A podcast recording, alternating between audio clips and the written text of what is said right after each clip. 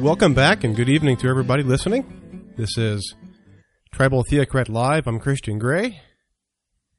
And tonight is August 17th, 2013.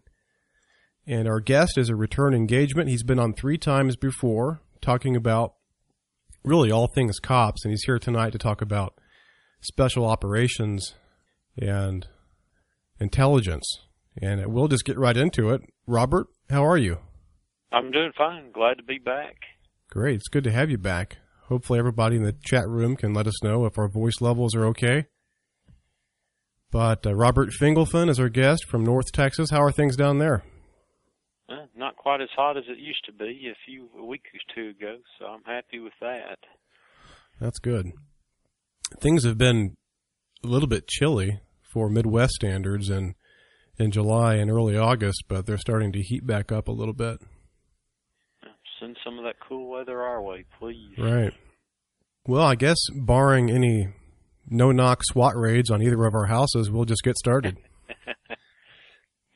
well, well, I'm hoping we can cover tonight, and uh, may not be able to cover it all. May have to come back for a second round for the last section, but uh, in part one, I'm hoping uh, for us to look at intelligence agencies and units, and um, hopefully we can do that in 30 minutes. If not, it may it may take a little bit longer. There's a lot of material there. I've tried to call you know rid it of any extra persiflage, but uh, there's a certain core amount of information that has to be covered. Then after that, we'll talk uh, special operations units, and then lastly, crit- uh, critique and solutions. There's a part four that uh, you know that kind of looms in the background like a phantom and part four is about uh, wannabe, wannabes that people that you meet at gun shows or just in your normal day-to-day living that you know claim to be Navy SEALs or CIA operatives.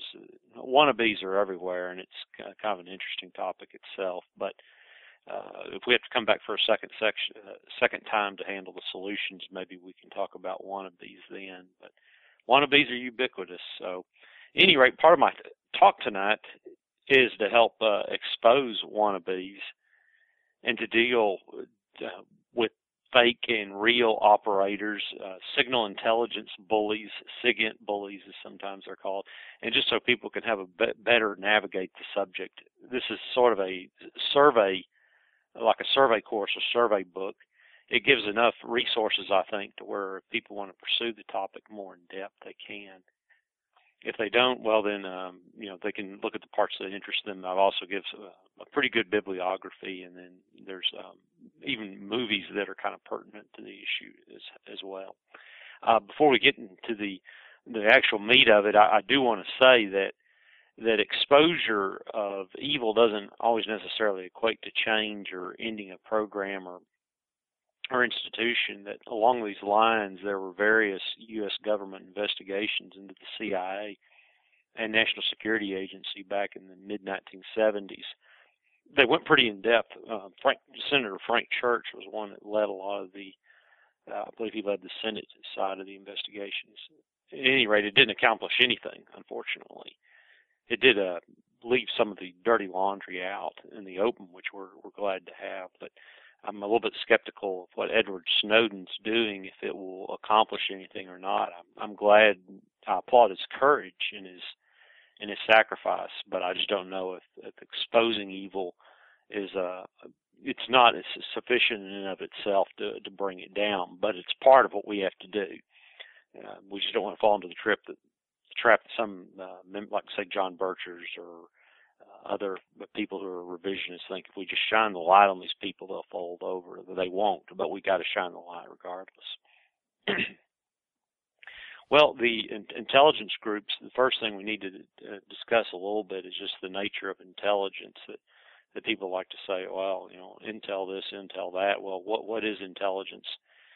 They're primarily the intelligence of military nature would deal with, say, uh, the number of tanks that the old Soviet Union might have had, or how many divisions did they have. The technical intelligence, military and otherwise, would include topics like the top speed of a fighter aircraft, uh, depth of armor on a tank, how certain types of microprocessors are made. Then there's geographical intelligence, which would include depths of harbors, locations of roads, railroad capacity. Organizational intelligence, the way other countries organize their government or their military. It's actually, uh, it can be a very cru- crucial um, bit of information to have. Economic intelligence pertain, pertains to the ability of another country's ability to secure more monies to fight a long war, stability of their economy, their manufacturing ability, their ability to secure raw materials and produce goods. And then lastly, personal intelligence, and this is something that the Israeli Mossad really um, is quite good at, is is figuring out the liabilities and strengths of national leaders and how suitable they are for blackmailing. Now, there is a time value that's placed on intelligence too. That we have short-term tactical intelligence, and then there's strategic long-term intelligence. The strategic intelligence, if you were wanting to protect it, you would use a very high level of security, um, such as like a one-time pad or a highly developed cipher or code word. So, for instance, if you were wanting to tell a a, a nuclear submarine to launch um, ballistic missile submarine, if you wanted to tell it to launch its sea launch ballistic missiles, that would be a highly high level strategic um, bit of intelligence requiring a high level of communication security. On something on the other end of tactical intelligence, uh, communication security, say the Navajo code talkers of World War II in the Pacific or voice scramblers. Say um, the type of data that would fit under would be uh, what time does a supply flight land at uh, at Sanh during the Vietnam War when the siege of Sanh was going. That that was tactical intelligence. It didn't really have a long lifespan, and it its own and its importance was nothing compared to say of strategic intelligence. Also, there's the uh, area known as counterintelligence, and this has historically been the FBI's area, not the uh, CIA's, at least domestically. And defensive counterintelligence would involve, say, like hunting a mole. Uh, a mole is a, a long-term operative or spy that's placed into an organization. Um, offensive counterintelligence, on the other hand, would be uh, counter espionage work, such as, say, finding um, some of the Mossad sayanim network operatives before they can send valuable information back to Israel. And I'll talk about the sayanim a little bit more later on but they are basically volunteer Jews um, that have volunteered their services to to help the, the Mossad and to help Israel in various ways. They work in a lot of different industries in this country and basically send free R and D back to Israel, as well as a lot of other things that the sayanim are useful for.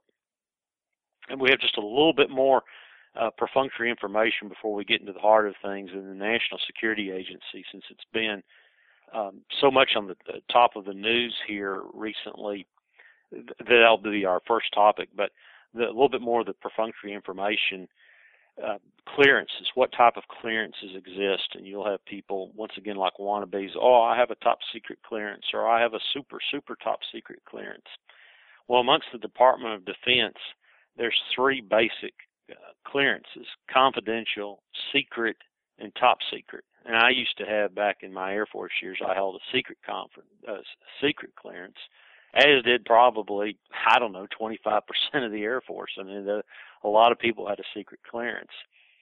Uh, top secret you would find in more um, sensitive intelligence, such as uh, electronic warfare. All those fellows had to have top secret clearances. Everyone who's in Delta Force has a top secret clearance. The most sensitive one of all, though, is a top secret clearance with an additional clearance added onto it called the SCI clearance, which uh, stands for Sensitive Compartmentalized Information. And this requires a polygraph to get the SCI clearance added onto the top secret.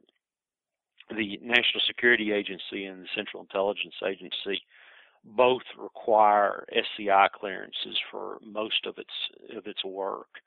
So if someone says TS slash SCI, then you know that's pretty much the highest uh, Department of Defense clearance you can have. The Department of Energy uses their own uh, nomenclature for clearances, with their highest one being called the Q clearance. And this enables people to engage in a variety of research or work with nuclear weapons. the Defense Security Services, the DSS, is the organization that goes around and does background check for pe- background checks for people who are needing security uh, clearances. Unfortunately, they they really only provide a mild degree of protection since the uh, De- uh, Defense Security Services can't discriminate based on homosexuality, uh, Jewish origin, uh, you know, other types of anti-Christian religion, etc. So it's pretty limited in a lot of the things it can look for. Uh, unfortunately, it's little data you hear here um, here and there is that people with more uh, backgrounds like we have, it's becoming you know somewhat harder for uh, for some of them to have that clearance. Other times, people don't have a problem with it at all. Um, about nine years ago, which was the last time I was working at a place that required clearances, uh, a top secret clearance would cost the company that needed it about thirty-five thousand dollars, and would the average time frame was about nine months. I mean, that could vary a good bit. But security clearances, I mean, once you have them, they are basically like a form of occupational licensing. That there are certain engineering jobs you simply will not get without a top secret clearance or a secret clearance. And in some instances, you can have pretty bad skills, but if you have a clearance, then that's what's important because you can start to work right away, and the company doesn't have to pay thirty-five thousand to have your clearance done, as well as pay you for nine months to maybe sit around and you know, play solitaire all day long. Uh, unfortunately, there's been an issue of of clearance creepage and classification creepage over time. It, when we think about George W. Bush and the amount of um, where they would use overclassification to control information that they did not want people having access to, so they would just take a big stamp, boom, you know, secret, boom, top secret. Uh, this is obviously not how the system's supposed to work, but nevertheless, it's how it has ended up panning out. Uh, clearance creepage is is where, say, for instance, in the past, that one position would have been fine with a secret clearance. Well, over time, it came to be where a top secret clearance was uh, required. And uh, I gave the original three clearances that the Department of Defense used, which was the confidential, secret, and top secret. Well, due to clearance creepage, the confidential clearance is you know, worth practically nothing now, and I'm not even sure if it's still given if the uh, secret clearance hasn't become the uh, initial uh, clearance. There are also um, small people try to bury um, thinking people or other folks just try to intimidate them by using acronyms that are foreign to them, and I, I, really can't stand when people do this and the the wannabes and the and the operators and the spec ops and whatnot. They're they're some of the worst in the world. And with Wikipedia, of course, a lot of these acronyms are a lot easier to run down. But you know, some of the most common ones you'll hear, uh, I'll just go over here in just a couple of minutes. HUMINT, uh, that's spelled H-U-M-I-N-T. HUMINT, that stands for Human Intelligence. SIGINT, which is going to be a major part of our talk tonight, Signal Intelligence. That's what the National Security Agency does. You'll also sometimes hear used uh, the acronym COMINT, which stands for Communications Intelligence, but it's kind of taken a back seat to um, signal intelligence. That SIGINT seems to be kind of the preferred acronym. There is for people involved in electronic warfare uh, a type of intelligence called ELINT, which is electronic intelligence. Um, information on enemy radars would fit under this classification. OSINT, uh, O-S-I-N-T, that's open source intelligence. Things like newspapers, blogs, magazines, things that are out in the public that people can acquire. And really, that is the most important source of intelligence there is, particularly for strategic intelligence. But it's not very glamorous, so people tend to, you know, downplay it somewhat. Uh, image intelligence, IMINT, and uh, radar intelligence, RADINT, uh, for spy satellites, a lot of their data is image collection, either optical or radar collected or infrared. So um, RADINT is a type of IMINT, of image intelligence. There is um, measurement and signatures intelligence. This could be something as simple as a, a piece of a, of a Soviet ICBM that fell off in the Pacific when it was being tested, or or measuring the plume trail as it flew across the sky to find out, you know, how how long its first stage burns for. uh, a lot of measurement and signature, signature intelligence is stuff that doesn't fit neatly under uh, image intelligence or, sig- or signal intelligence. Uh, two more um, categories that are not types of intelligence, but you'll hear the term ComSec, stands for Communication Security. Uh, that's part of the National Security Agency's mission. They intercept signals, but they also are tasked by the U.S. government to provide uh, secure communications.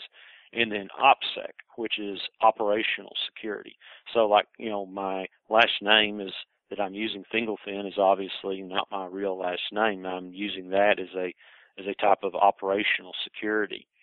Um, three, uh, just a couple of books and videos on the introductory uh, level of intelligence.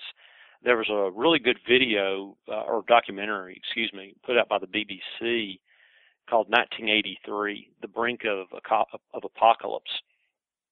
And this was about a 1983 NATO exercise held in Europe called uh, Able Archer. The Soviet Union really thought we were gearing up for a first strike, a nuclear first strike, and that got them thinking about a nuclear first strike. It's not very well known um, how close we came to nuclear war with the Able Archer exercise, but um, the BBC did a really uh, outstanding job with this, and I think the the program shows the potential consequences of misleading or misinterpreted intelligence. Uh, another a, a book called "What If: Strategic Alternatives to the Outcome of World War II." Very intelligence heavy once again, um, how intelligence can tip battles one way or the other. Even a better book on that subject is uh, Military Intelligence Blunders by John Hughes Wilson. Uh, just he gets down to very specifics on where military intelligence bl- uh, blunders have cost wars.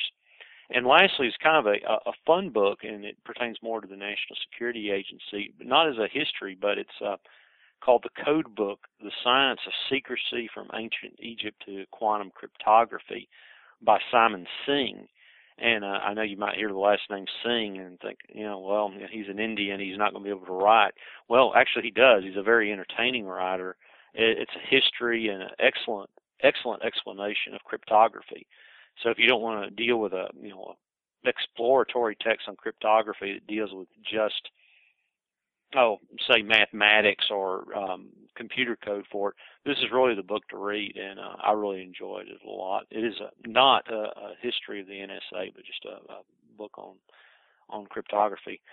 So, um, excuse my talking so fast, but I'm trying to cover a lot of material really quickly. Uh, is there any are there any questions or anything from the chat room right now? Uh, while I take a quick drink.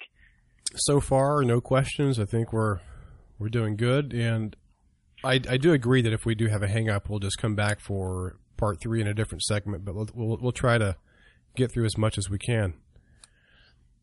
Okay. Well, um, the, going on then to our first intel agency is the uh, National Security Agency, or I'll just refer to it as the NSA.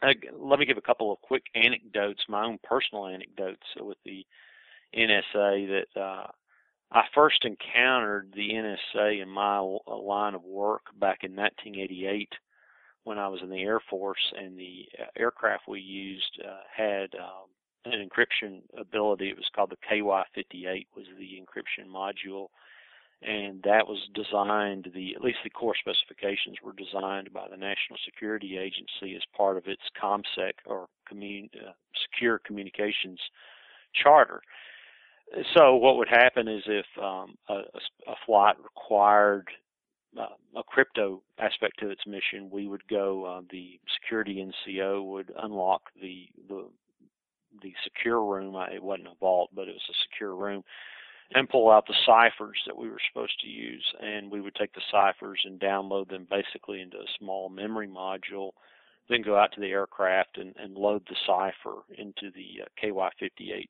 uh, voice scrambler encryption device. And it was a pretty slick uh, piece of, of technology, I thought. It, I think it since has become obsolescent.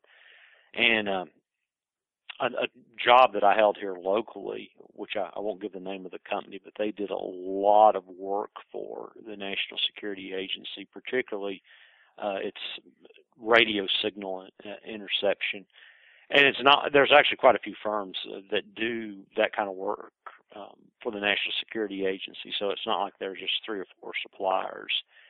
Um, the NSA was very uptight about the operational security, even requesting things such as the titles given to drawings. Um, I remember one was called uh, Shiner Bock, which is a beer, German beer, and it was for an installation that the NSA had in Germany, which was at at Bad Aibling.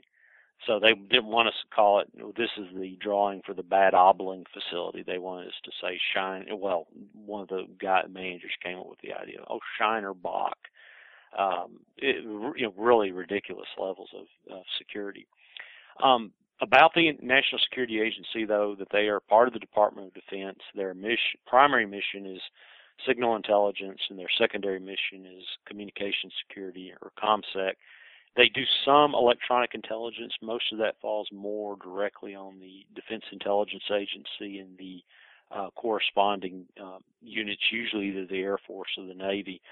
And the National Security Agency is the is the foundation of the Echelon network, and the Echelon uh, network is kind of a not quite a global spying outfit. It includes the United Kingdom, Canada, the U.S., New Zealand, and Australia. And that they were all united together under this agreement called the UK USA agreement that dates back, I believe, either the late 40s or the early 50s.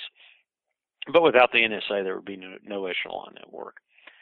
The uh, signal intelligence uh, in this country went from uh, originally uh, at the time of World War One of cable, telegram, and telex monitoring to radio monitoring of ground-based communications to radio monitoring of satellite to earth station communications and point-to-point microwave links finally to the point where we are today with fiber optic monitoring and and for certain like tactical um, intelligence uh, cell phone monitoring. But most of the the big strategic intelligence that the uh, NSA collects is from fiber optic monitoring.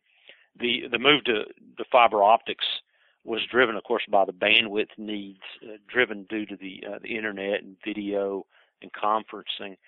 One example of a fiber optic monitoring by the NSA was a um, a room at AT&T facility in San Francisco, uh, room 641A, and there's a, actually a Wikipedia entry on that. Just you know, type in room 641A and you'll get it. And a technician who was working on some AT&T equipment there found that something was not right. So he started exploring, and anyway, he found that there was this entire room of, of where the NSA was tapping off these overseas fiber optic cables coming into the U.S. at San Francisco, and then they were downloading the information from there. Now, as part of their the NSA's uh, ComSec communication security mission, we'll go back to say the 1970s when IBM created an encryption standard called Data Encryption Standard, and it was for commercial clients, let's say like banks that wanted to guarantee a high degree of security in their transactions. Well, the NSA cut a deal with IBM, the details which are not fully known though, but which lowered the data encryption standard security from 128 bits down to 56 bits, which was a you know, quite a, a um, downgrading of it. And the thought was very much that the NSA wanted to have a, a, a cipher or, or encryption standard in place that they could still crack.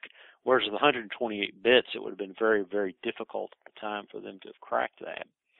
W- one good thing about the data encryption standard, though, the weakness in it inspired the creation of public key cryptography. And uh, if you read that book I mentioned earlier by Simon Singh, he gets into very good detail, detail about public key cryptography. Uh, anytime you do like a credit card transaction online, I believe it uses public key cryptography or people can download or, or buy the email program, which is called Pretty Good Privacy. Um, but the PGP, the public key cryptography, is just a fantastic testimony to how good of a solution the private sector uh, can produce. And we don't really need the NSA for communication security that the private sector is uh, capable of fulfilling the needs. but the NSA did try to, as the data encryption standard got older and older, by the early 1990s, they were proposed. They were trying to basically pull all uh, commercial encryption back under their own roof again. And so they proposed this standard called uh, the Clipper encryption standard, which used uh, what was called the skipjack algorithm. And skipjack was just a formal name they gave to it. Uh, like I said, this is very much uh, aimed at um, commercial groups like banks or credit card companies wanting to encrypt their communications. Uh, there was a lot of talk at the time in the early 90s, by, particularly by uh, folks on shortwave, a lot of whom were hyper conspiratorialists, and almost everything they said about the Clipper standard was wrong, but they were right in the one thing that mattered the most. They opposed it. Um, there's a book written by M.L. Shannon called The Phone Book, and it's about detecting bugs, um, people who are eavesdropping on you. It's a, a fantastic book available from Paladin Press. But uh, Mr. Shannon, commenting on the uh, Clipper standard, uh, notes on page 183, uh, I quote, of the many ciphers that exist, there are three that have gained almost universal acceptance RSA, DES, and IDEA and they all have one thing in common. The source code is available to anyone who wants it. Having it does not weaken the cipher, and unless there is a weakness in the cipher, there is no reason to keep the source a secret. The NSA has classified skipjack, once again, that was the actual algorithm inside the Clipper encryption standard. The NSA has classified skipjack top secret. Why does the NSA keep it secret? There is only one reason NSA wrote it with a hidden weakness, a trapdoor through its uh, which its employees can easily decrypt messages coded with it. And that was pretty much the, the conclusion most of the people in shortwave land had reached as well too, and I, I believe they were right. The the NSA's communication security mission it goes so far though, and this is not really well known, but back in the late 1980s, that I believe it was uh, National Semiconductor, which was then out of Santa Clara, California, was paid $200 million to set up a semiconductor fab plant for the NSA at their uh, Fort Meade headquarters in Maryland. And this was so the NSA did not have to release any of its proprietary encryption design work to the private sector. So they could basically, say for a run of, of government telephones, they would contract with some company to make the telephones, but then the NSA would supply the actual encryption ICs for that that they'd run on their own um, semiconductor fab. Now that fab now is a part of Texas Instruments, so I'm not quite sure how that's all panned out. But you know, 200 million dollar semiconductor fab was no uh, no joke, and they also as well. Um, part of their production is geared for oddball integrated circuits for the Central Intelligence Agency, and this would probably be for uh, clandestine listening devices, whereas if the CIA wanted to put a bug on, um, I don't know, say like the Israeli ambassador's uh, phone, they would never do that. But if they would, then you know the NSA could create an integrated circuit for them, which no one would have any knowledge about. Now, the the National Security Agency, they work hand in hand with the armed forces. That the Air Force runs listening posts for them, the Army does, and the, and the Navy runs um, intel, intel ships. The USS Liberty, which was attacked by Israel back, I believe, in 1968 or, or was it 1967? Do you remember? No, I don't remember what, what year that was. They, the Navy, though, will supply the spy ships. So there's an organization called the Central Security Service and that's for all military signal intelligence branches um, are coordinated with the NSA. So this would include the Army's Intelligence and Security Command, the Naval Security Group, and the Air Force's Intelligence, Surveillance, and Reconnaissance Agency. Uh, when I was going through Air Force Tech School, there was actually an NCO there with me who had um, spent all of his career up until that time as being a part of the old Air Intelligence Agency, which is now the Air Force's Intelligence, Surveillance, and Reconnaissance Agency. And he was on the island of Crete at, a, at an Air Force listening post, uh, listening into transmissions from the Warsaw Pact and um, uh, Soviet country, uh, the Soviet Union. Now, there are times when the National Security Agency wants to plant a bug either in a foreign country or set up a, a small listening post or do it domestically.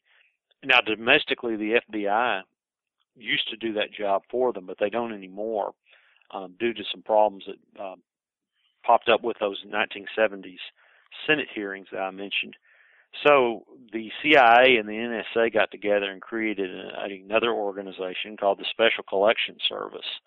And they basically will go around doing surreptitious bug placement or setting up small listening posts. Well, I, I mentioned Echelon a few minutes ago. The the actual organizations that are a part of that are uh, from Canada. There's the Communications Security Establishment, their version of the NSA. Uh, the United Kingdom's Government Communications Headquarters, or just called GCHQ for short. Uh, Australia's Defence Signals Directorate, the DSD, and New Zealand's uh, Government Communications Security Bureau. And like I said, they were all brought together under the UK USA agreement, which was almost kind of like a mini NATO treaty almost. The ramifications are so far reaching and they're very much still felt with us today.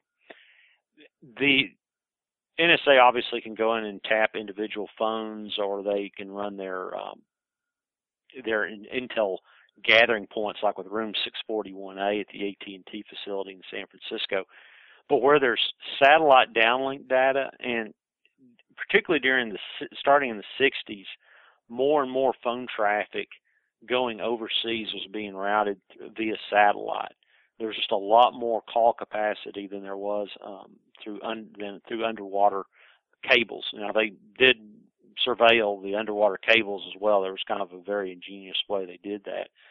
But the satellite downlinks, they have several large stations worldwide, and they're pretty easy to identify, to identify because you'll see these huge um, spheres. They look like golf balls on steroids, and they will house beneath those earth station antennas to pick up communications downlinks. So some of the big echelon stations, and this was information once again that was considered very, very top secret at one point. Now you know you can find it on the web in, in a second's time. Um, there's a huge station still is at Pine Gap in Australia, which is kind of in the middle of that continent. In southern Germany, at one time there was a large NSA post. This one was actually run by the army at Bad Aibling. I'm not sure if it's still open, but they still have some ability in uh, southern Germany to uh, to monitor tra- the traffic indigenous to that area uh, in the UK at the Royal Air Force facility called Menwith Hill. Uh, this is probably the largest NSA facility outside the US. And then in Japan, at the Air Force's Misawa Air Air Base, which you know it's this is in northern one of the main Japanese islands in the northern part of it.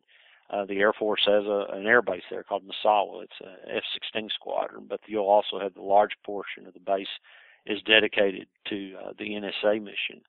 And then in Honey Grove, West Virginia, believe it or not, there is a, a naval radio facility, and this is does work for uh, the NSA as well. Then, just because the NSA has collected data doesn't mean it's data that's useful. So they have these large-scale data processing centers uh, at several key places in the U.S. Obviously, Fort Meade, Maryland, is one of them. Uh, but in Texas, unfortunately, the uh, Texas Cryptology Center down in San Antonio, which is where the headquarters for the Air Force Intelligence, Surveillance, and Reconnaissance Agency is at, there's probably at least 5,000 NSA employees in the San Antonio area. And what they're doing is they're looking at signal traffic. They're looking, saying, okay, are there keywords used here? Oh, these keywords pop up. Let me further analyze that message.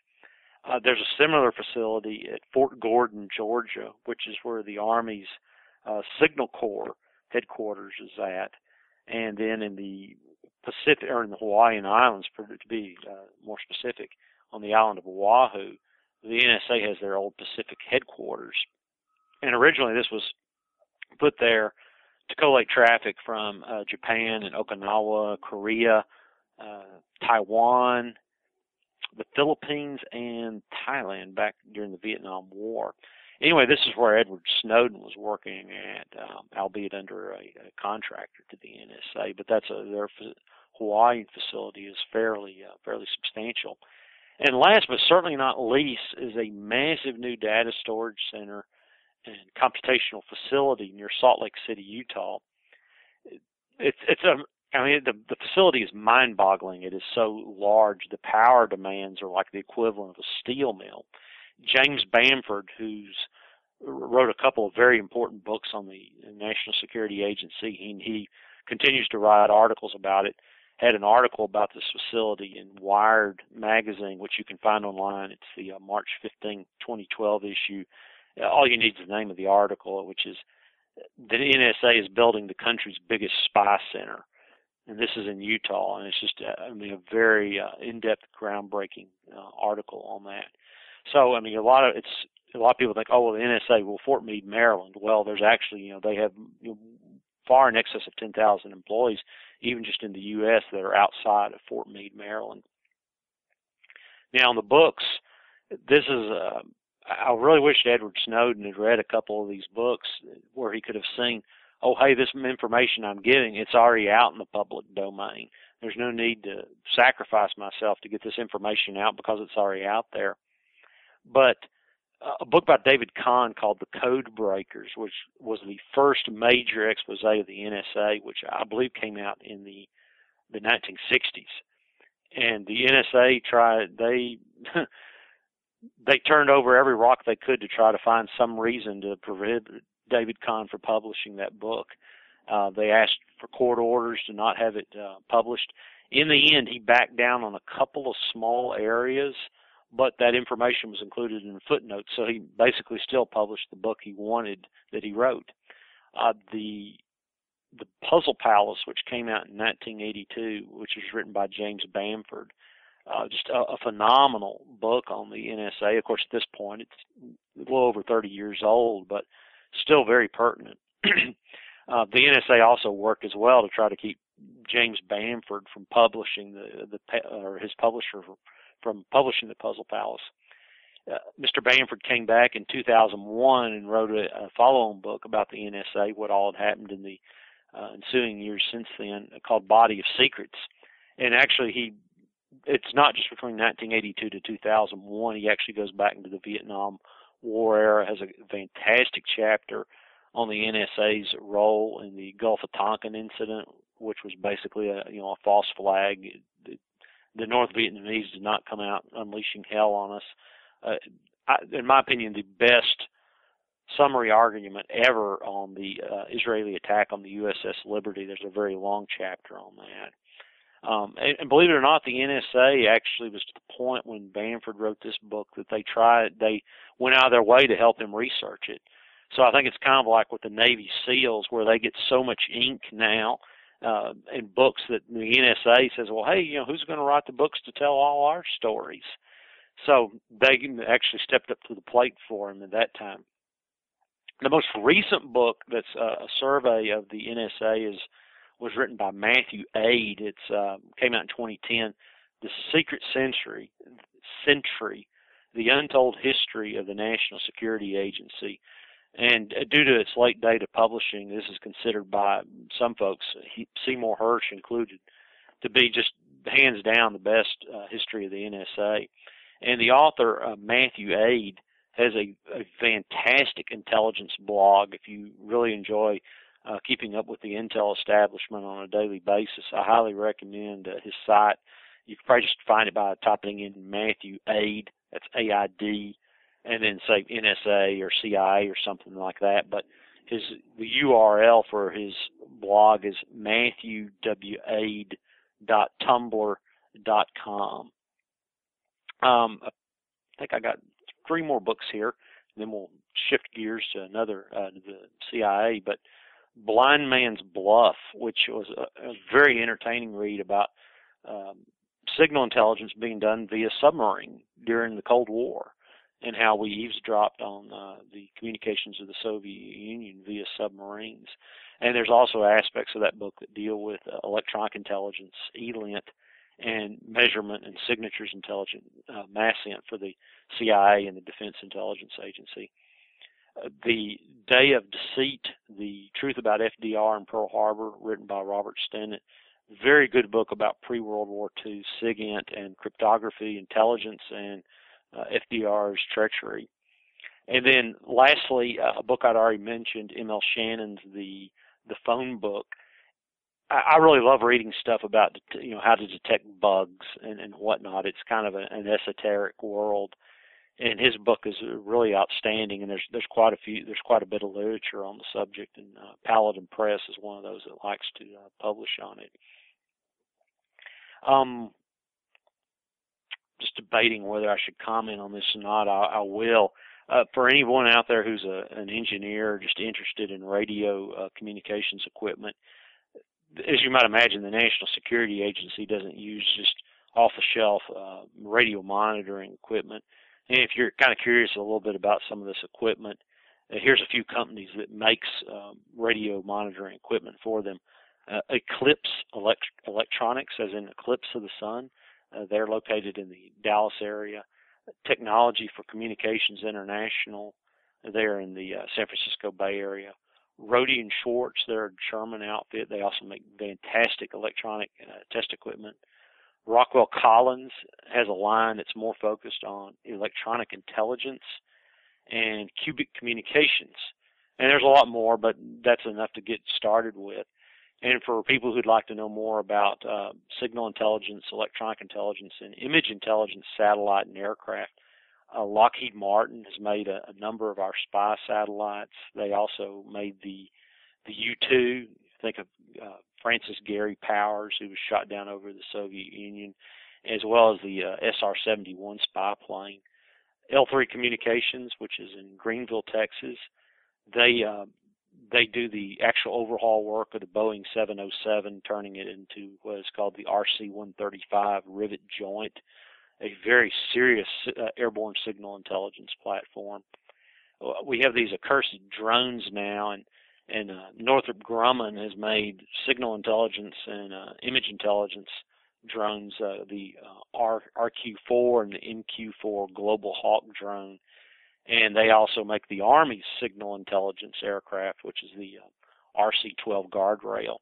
And last but certainly not least was uh, TRW, who is no longer with us. They have been bought by Boeing, but they were a major uh, designer and manufacturer of spy satellites back during the Cold War, and they are now part of Boeing.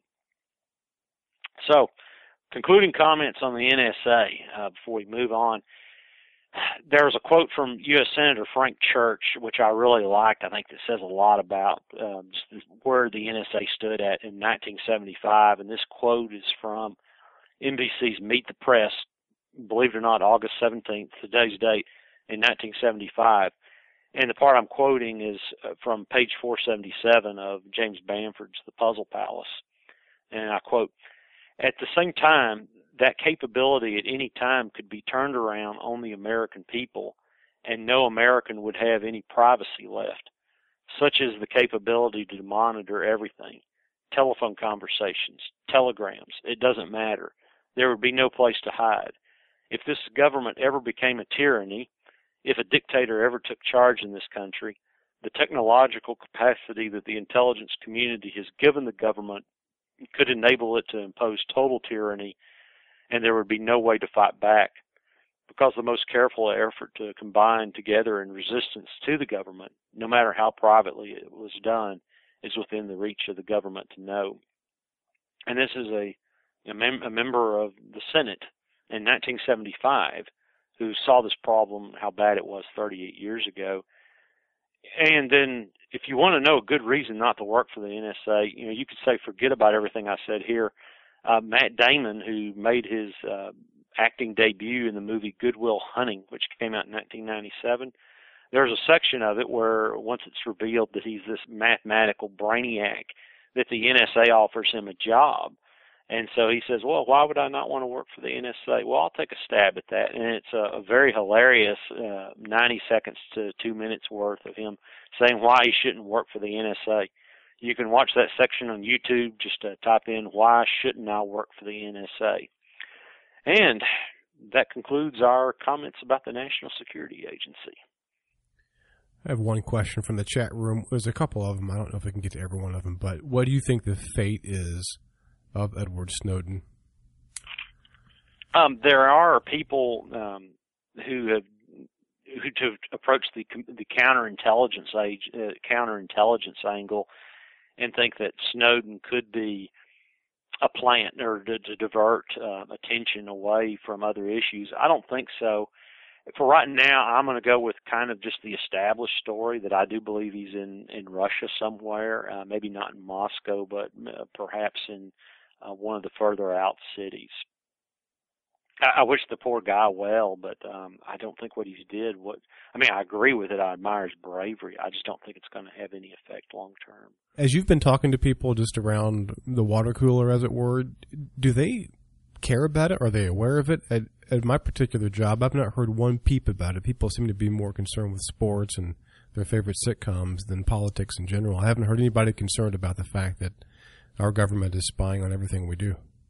I think that most Americans that as long as they have a job that pays even halfway well, that allows them to have their uh, dish network satellite dish or, or cable TV and where they can buy uh, enough beer to get drunk with after the Dallas Cowboys lose, that most of them don't really get serious in this area. Oh, they may listen to a little Rush Limbaugh, or they may think, well, you know, I picked up five minutes from the O'Reilly factor, so I know something. But 80 to 90 percent of Americans, I, I don't think they really have that much interest in it, and where the issues in so many ways have become so much more complex than what they were, say, 150 years ago, where we didn't have to deal with you know the CIA and the NSA. That national issues were much more simple.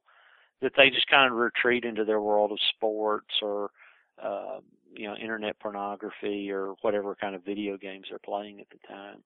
I, I don't think we have to reach those people. I think we, the remnant we want to reach, and with time is hopefully uh, we're seeing the newspaper industry uh, die off right now.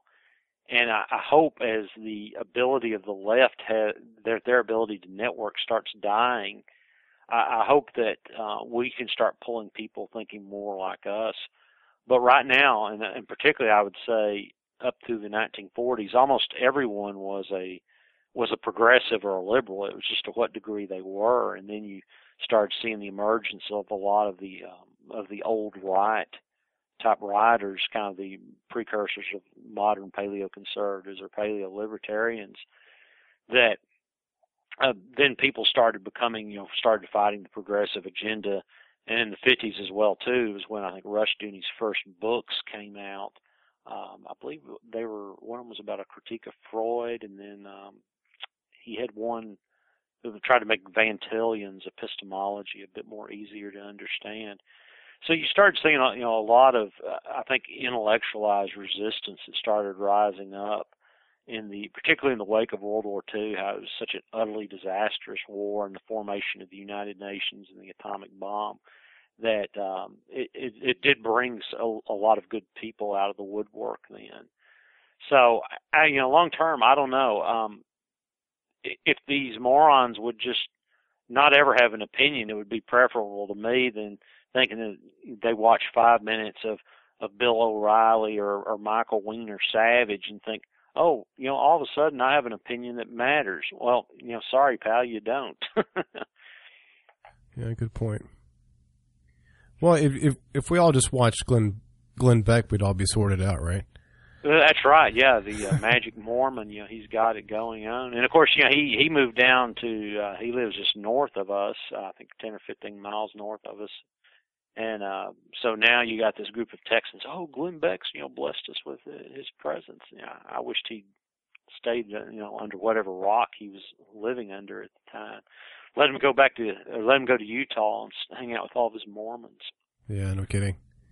Well, let's dig into the Central Intelligence Agency. Okay, yeah, that uh, people seem to go through phases on different organizations, and for a long time, you know, post Vietnam up to about 1990, it was everyone would talk about, oh, the Green Berets, the Green Berets. No one talked about the Navy SEALs.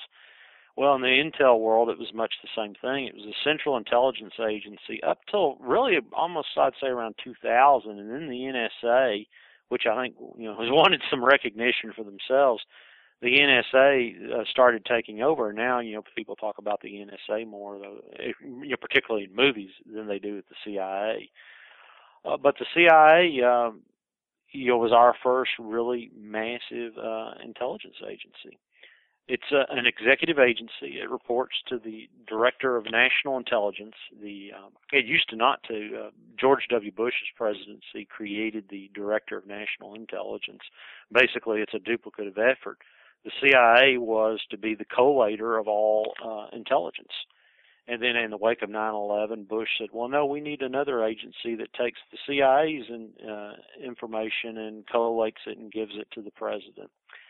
and a typical duplication of effort. Uh, the CIA descended from the World War II era OSS, uh, which is where it got its start. Its primary mission is human intelligence, um, people who you know, running agents or having um, debriefing defectors, open source intelligence. They have a huge amount of, of analysis that goes on on open source intelligence, and image intelligence and as I said, they were originally supposed to be the uh, primary uh, dissemination point for all intelligence.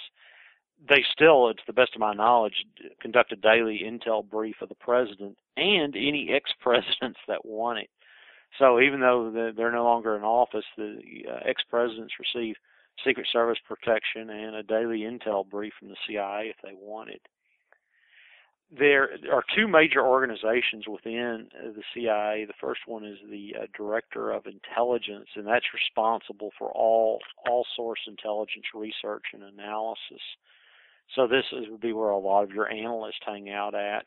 Um, the second group is the one that we hear more about and has been really the source of great evil in the Central Intelligence Agency, and it's called the National Clandestine Service and it was formerly called the Directorate of, of Operations. But they do clandestine intelligence collection and covert actions, and the covert actions is the the real bad uh, activity they're involved with. Inside of the covert action group is the special activities division, and within inside the special activities division there are two separate groups. One for tactical paramilitary observation operations, which is called the Special Observation Group, I'm going to talk about that more later under special officer, um, special operations. And the other part is called the political action group, and they are uh, they um, engage in covert activities related to political influence, buying of politicians, blackmailing, psychological operations, and economic warfare. Uh, the rapid development of technology is, you know, now they've added cyber warfare to their mission. And um, you know, if you think of cyber warfare, well, think of the Stuxnet worm or virus uh, that was basically uh, put into one of the, uh, the or Iran's nuclear power plant that they're trying to develop. They've had a lot of delays due to Stuxnet, and uh, Stuxnet, if you're, it's spelled S-T-U-X-N-E-T. It's a very sophisticated virus or worm, if you want to call it that and the thinking is is that it was either developed by the CIA, Mossad, or Israel's version of the NSA called Unit 8200. I'll talk more about them shortly too. Uh, or it was a joint operation, probably with like American cash funding, either the CIA or the Mossad or Unit 8200 to develop it, and then probably the Mossad used the uh, Persian Jews that exist in Iran to actually get Stuxnet out to where they want it.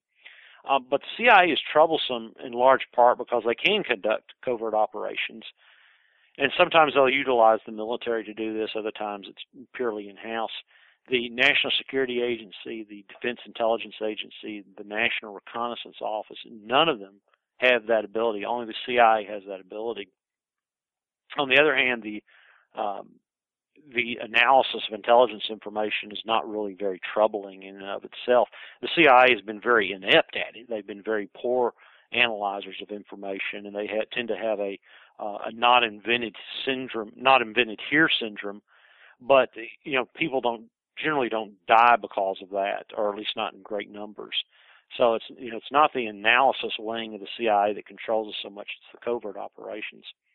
Uh, just real quick, a major faux pas to avoid when talking about the CIA, and this is a really good way to root out wannabes, is that intelligence officers work for the CIA, that agents are assets that the intelligence officers run. So let's say I'm an intelligence officer that's assigned to the American Embassy in uh, Ankara, Turkey. Well, if I find Turks who want to sell me information or give me information about some aspect of the Turkish government or, or military, they would be considered agents. On the other hand, most federal law enforcement agencies have special agents. So it, it reverses for law enforcement in the CIA, but strictly speaking, a CIA agent is someone who is a native in a particular country doing work for the CIA on more of a contract basis. The uh, CIA has acknowledged some covert activities and others it never has. Uh, to aid in secrecy, the CIA, um, with at least one military special operations force, that being SEAL Team 6, will create front companies to hide what they're really doing. Uh, the CIA, I think, at one time was had over 400 front organizations that were actually known about, and sometimes they'll even use legitimate companies to varying degrees.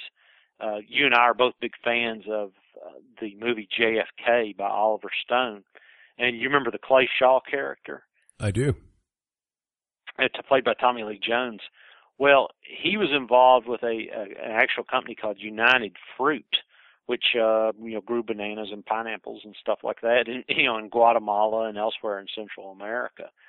So, you know, that would have been an instance of where the CIA was using an employee or a contact with a legitimate company. Other uh, companies are completely illegitimate and are, are letterhead outfits um, at all. I believe that there are multiple unofficial groups within the CIA that run to varying degrees their own agenda, separate from official sanctioning. The drug running that goes on in the CIA is one example. Um, the killing of JFK, which I, I believe that the CIA was very much involved in, uh, might have been as part of this. Then again, the, the hit on JFK may have been approved at the highest levels. I mean, after all, JFK had, had sacked the uh, director of the CIA, Allen Dulles, only uh, I believe a, a few months uh, prior to him being killed. So, um, you know, it might have been an actually sanctioned hit. But I think there, you know, that the guy who sits there and all he does is read uh, Japanese newspapers, for instance. I don't think he really has an idea of the of the evil going on um, with the CIA's drug running or you can read books like by Michael Scheuer, who was uh, uh, he was actually a big fan of Ron Paul and headed up the CIA's Bin Laden unit, and has had some very nasty things to say about Israel in interviews. I, I don't agree with everything the man says, but I I don't think that he's uh, would be considered a dirty person in that respect. So I think that there are these multiple units, and it's probably just people who have proven themselves to be Machiavellian or ruthless get drafted off, and people have their own little fiefdoms within the Central Intelligence Agency as they've gotten to be there longer. Um, large-scale covert operations with lasting repercussions. Uh, the regime change that took place in Iran in 1953. I mean, here we are 60 years later, and this is still an issue. That the Shah was basically put in through dis, uh, misinformation campaign and by ballot fraud via the CIA that they had, uh, that the Iranians had originally picked kind of a soft socialist to be their leader. Instead, they got stuck with the Shah, who um, who treated the country basically as his own private bank account. Uh, there was another um, CIA-driven regime change that took place in Guatemala in 1956. Then, of course, we know about the uh, killing of JFK in '63. There was a CIA employee named E. Howard Hunt who is considered by many to have been the CIA paymaster or the money man for the assassination. And Hunt, believe it or not, shows up again during Watergate. Uh, drug running, the Golden Triangle in Southeast Asia, uh, probably is one of the better known examples of uh, CIA drug running. this was used presumably to help fund covert operations. So instead of having to ask Congress for a bigger part of their black budget, they just go out and raise the money themselves. Uh, drug running from Central America to help fund the Contras, and undoubtedly on other covert operations, is probably as well as a, some degree of personal enrichment. in all likelihood, this, there was a CIA drug ring running out of Frankfurt as well. Uh, all the details, at least as I, I'm aware of, are not fully known, but it was some degree of CIA involvement with uh, either Hezbollah or and or the Mossad, and this all played a role in the bombing of Pan Am Flight 103, which uh, blew up over Locker, Lockerbie, Scotland. Uh, another huge area, and uh, this will be in the books section that I'll talk mention it. But the CIA and the Sicilian mafia were involved in a great deal of looting of the savings and loans back in the 1980s, which uh, was one of the reasons that we had the huge meltdown uh, of the S&Ls leading to the uh, savings and loan crisis of the 80s. And then there's the really dark aspects of the CIA, like uh, the MK Ultra project, or where they used LSD on experiments on a, a man like um, an army captain by the name of Frank Olson. He was a biological uh, warfare researcher at Fort Detrick, Maryland, and he had LSD administered to him, and in all likelihood, that was why he he killed himself. That he was losing his mind and couldn't understand why. And then there was torture that used to be conducted in the Panama Canal Zone uh, back in the 50s and 60s in the process of interrogating people. Um, and then there's extraordinary rendition, where people who are captured are shipped to places like Egypt and Jordan for uh, where they can be interrogated with torture. And then lastly, uh, I, I never really considered Watergate a, a CIA plot against Richard Nixon, but there was a, a book that came out a, a few years ago, Family of Secrets, written by Russ Baker, which I think made a very compelling case that that Watergate was a CIA uh, operation from beginning to end to get rid of Nixon, who was actually quite a uh, vehement critic of the uh, CIA. And if people want to know more about what the CIA has done in terms of regi- regime changes abroad, there's an entire Wikipedia entry on it. Um, covert United States foreign regime change actions, and, and they'll find it. Um, there's also been a, a, drive. This is one of the lesser known aspects, but it, it falls under their psychological warfare uh, mandate under their political action group. That the CIA has funded and helped start up numerous news sources in the U.S. and Europe because uh, they want to control or at least have some degree of influence in the um, content. A, a, prominent example of this was the CIA's funding of William F. Buckley, who worked as a, a CIA intelligence officer in their uh, Mexico City office, which was in the American Embassy. Uh, William F. Buckley, of course, started the National Review magazine, which is, in my opinion, just a, a terrible, uh, respectable country club type of conservative magazine although granted they would uh, you know occasionally hire good writers like say Joseph Sobran, but but overall National Review was a publication that basically said, hey, in order to fight communism and keep the Soviet Union at bay, we've got to build this huge intelligence apparatus and we've got to have this huge military industrial complex. And of course, that was music to the CIA's ears. That's what they wanted uh, publications to say. So by the left wing giving it was controlled opposition where the left wing would say, okay, well, hey, we need to have this intel operation, and then the right wing would come out and say the same thing. So where there's a very much a lack of missing alternatives, and unfortunately, the internet is uh, destroying that. Uh, if people who want to know more about William F. Buckley, uh, check out Murray Rothbard's uh, archives at lewrockwell.com, or there was a book written by the uh, John Birch Society President John McManus. It's uh, called William F. Buckley Pied Piper for the Establishment.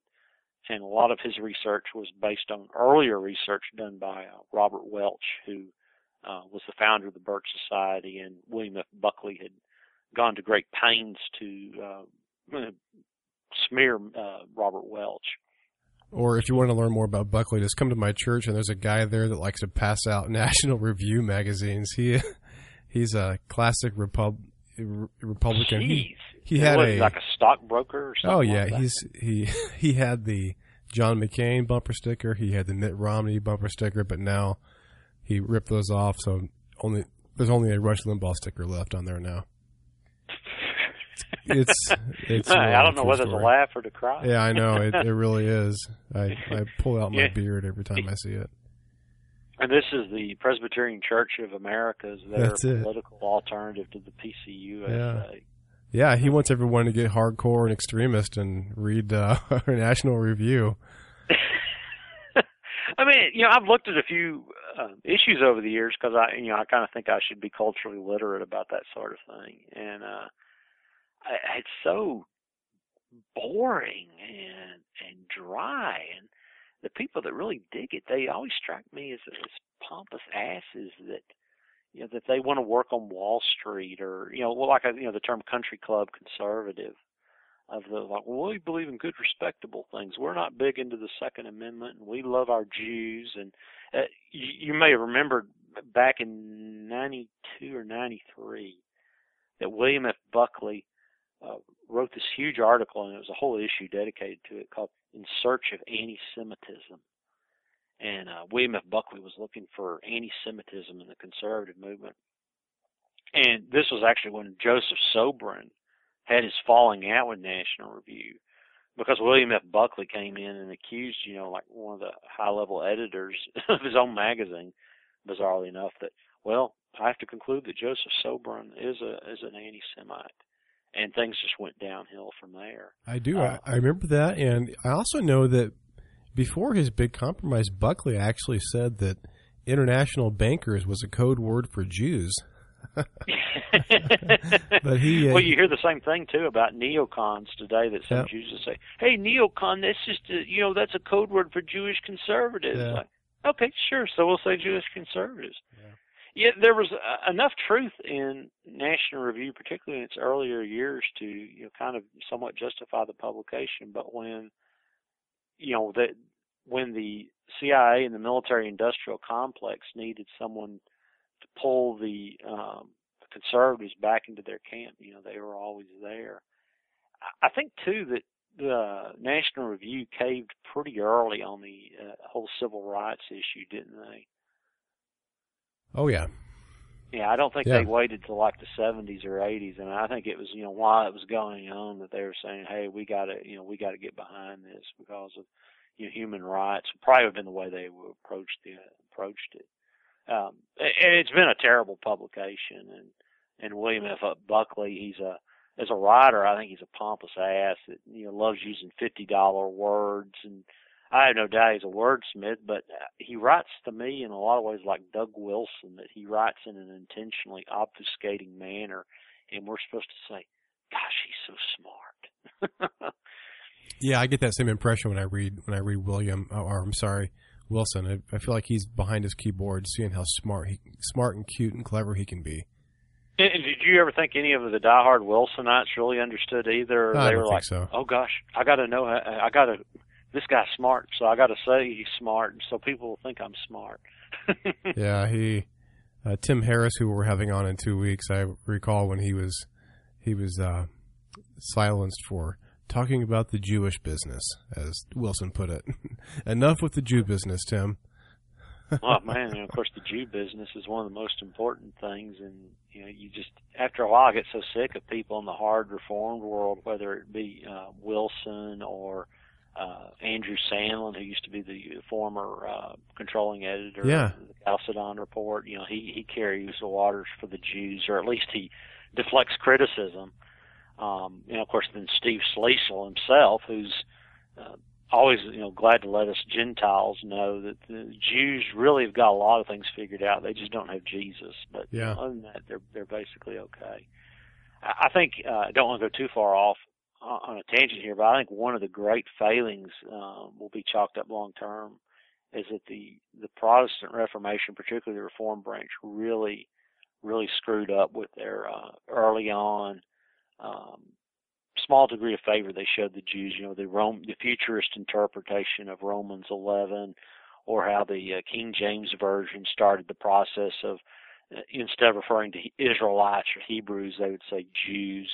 And you know, with time, of course, uh, you know Scofield took that inch that the door was open, and he opened it up all the way. And now you've just got this fanatical philo-Semitism that's um, that's ubiquitous in all the churches. Oh, you don't believe the Jews are God's chosen people? Well, you're going to hell.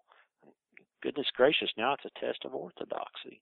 It really is. Is your uh, National Review buddy? Is he a big uh, Jew lover as well too? He is a big Jew lover. He's an anti-theonomist. I've gotten. Oh, lovely. Yeah, and he's he's the one that I've mentioned on previous podcasts who walks around with this special folder in which is uh, National Review magazines and kind of a file on uh, who's who in the Reconstruction movement. One time he whipped it out and said, Rushdoony, he believes that the you know hundred thousand or two hundred thousand Jews were killed in Hitler's Germany rather than six million. So we can't trust anything he has to say.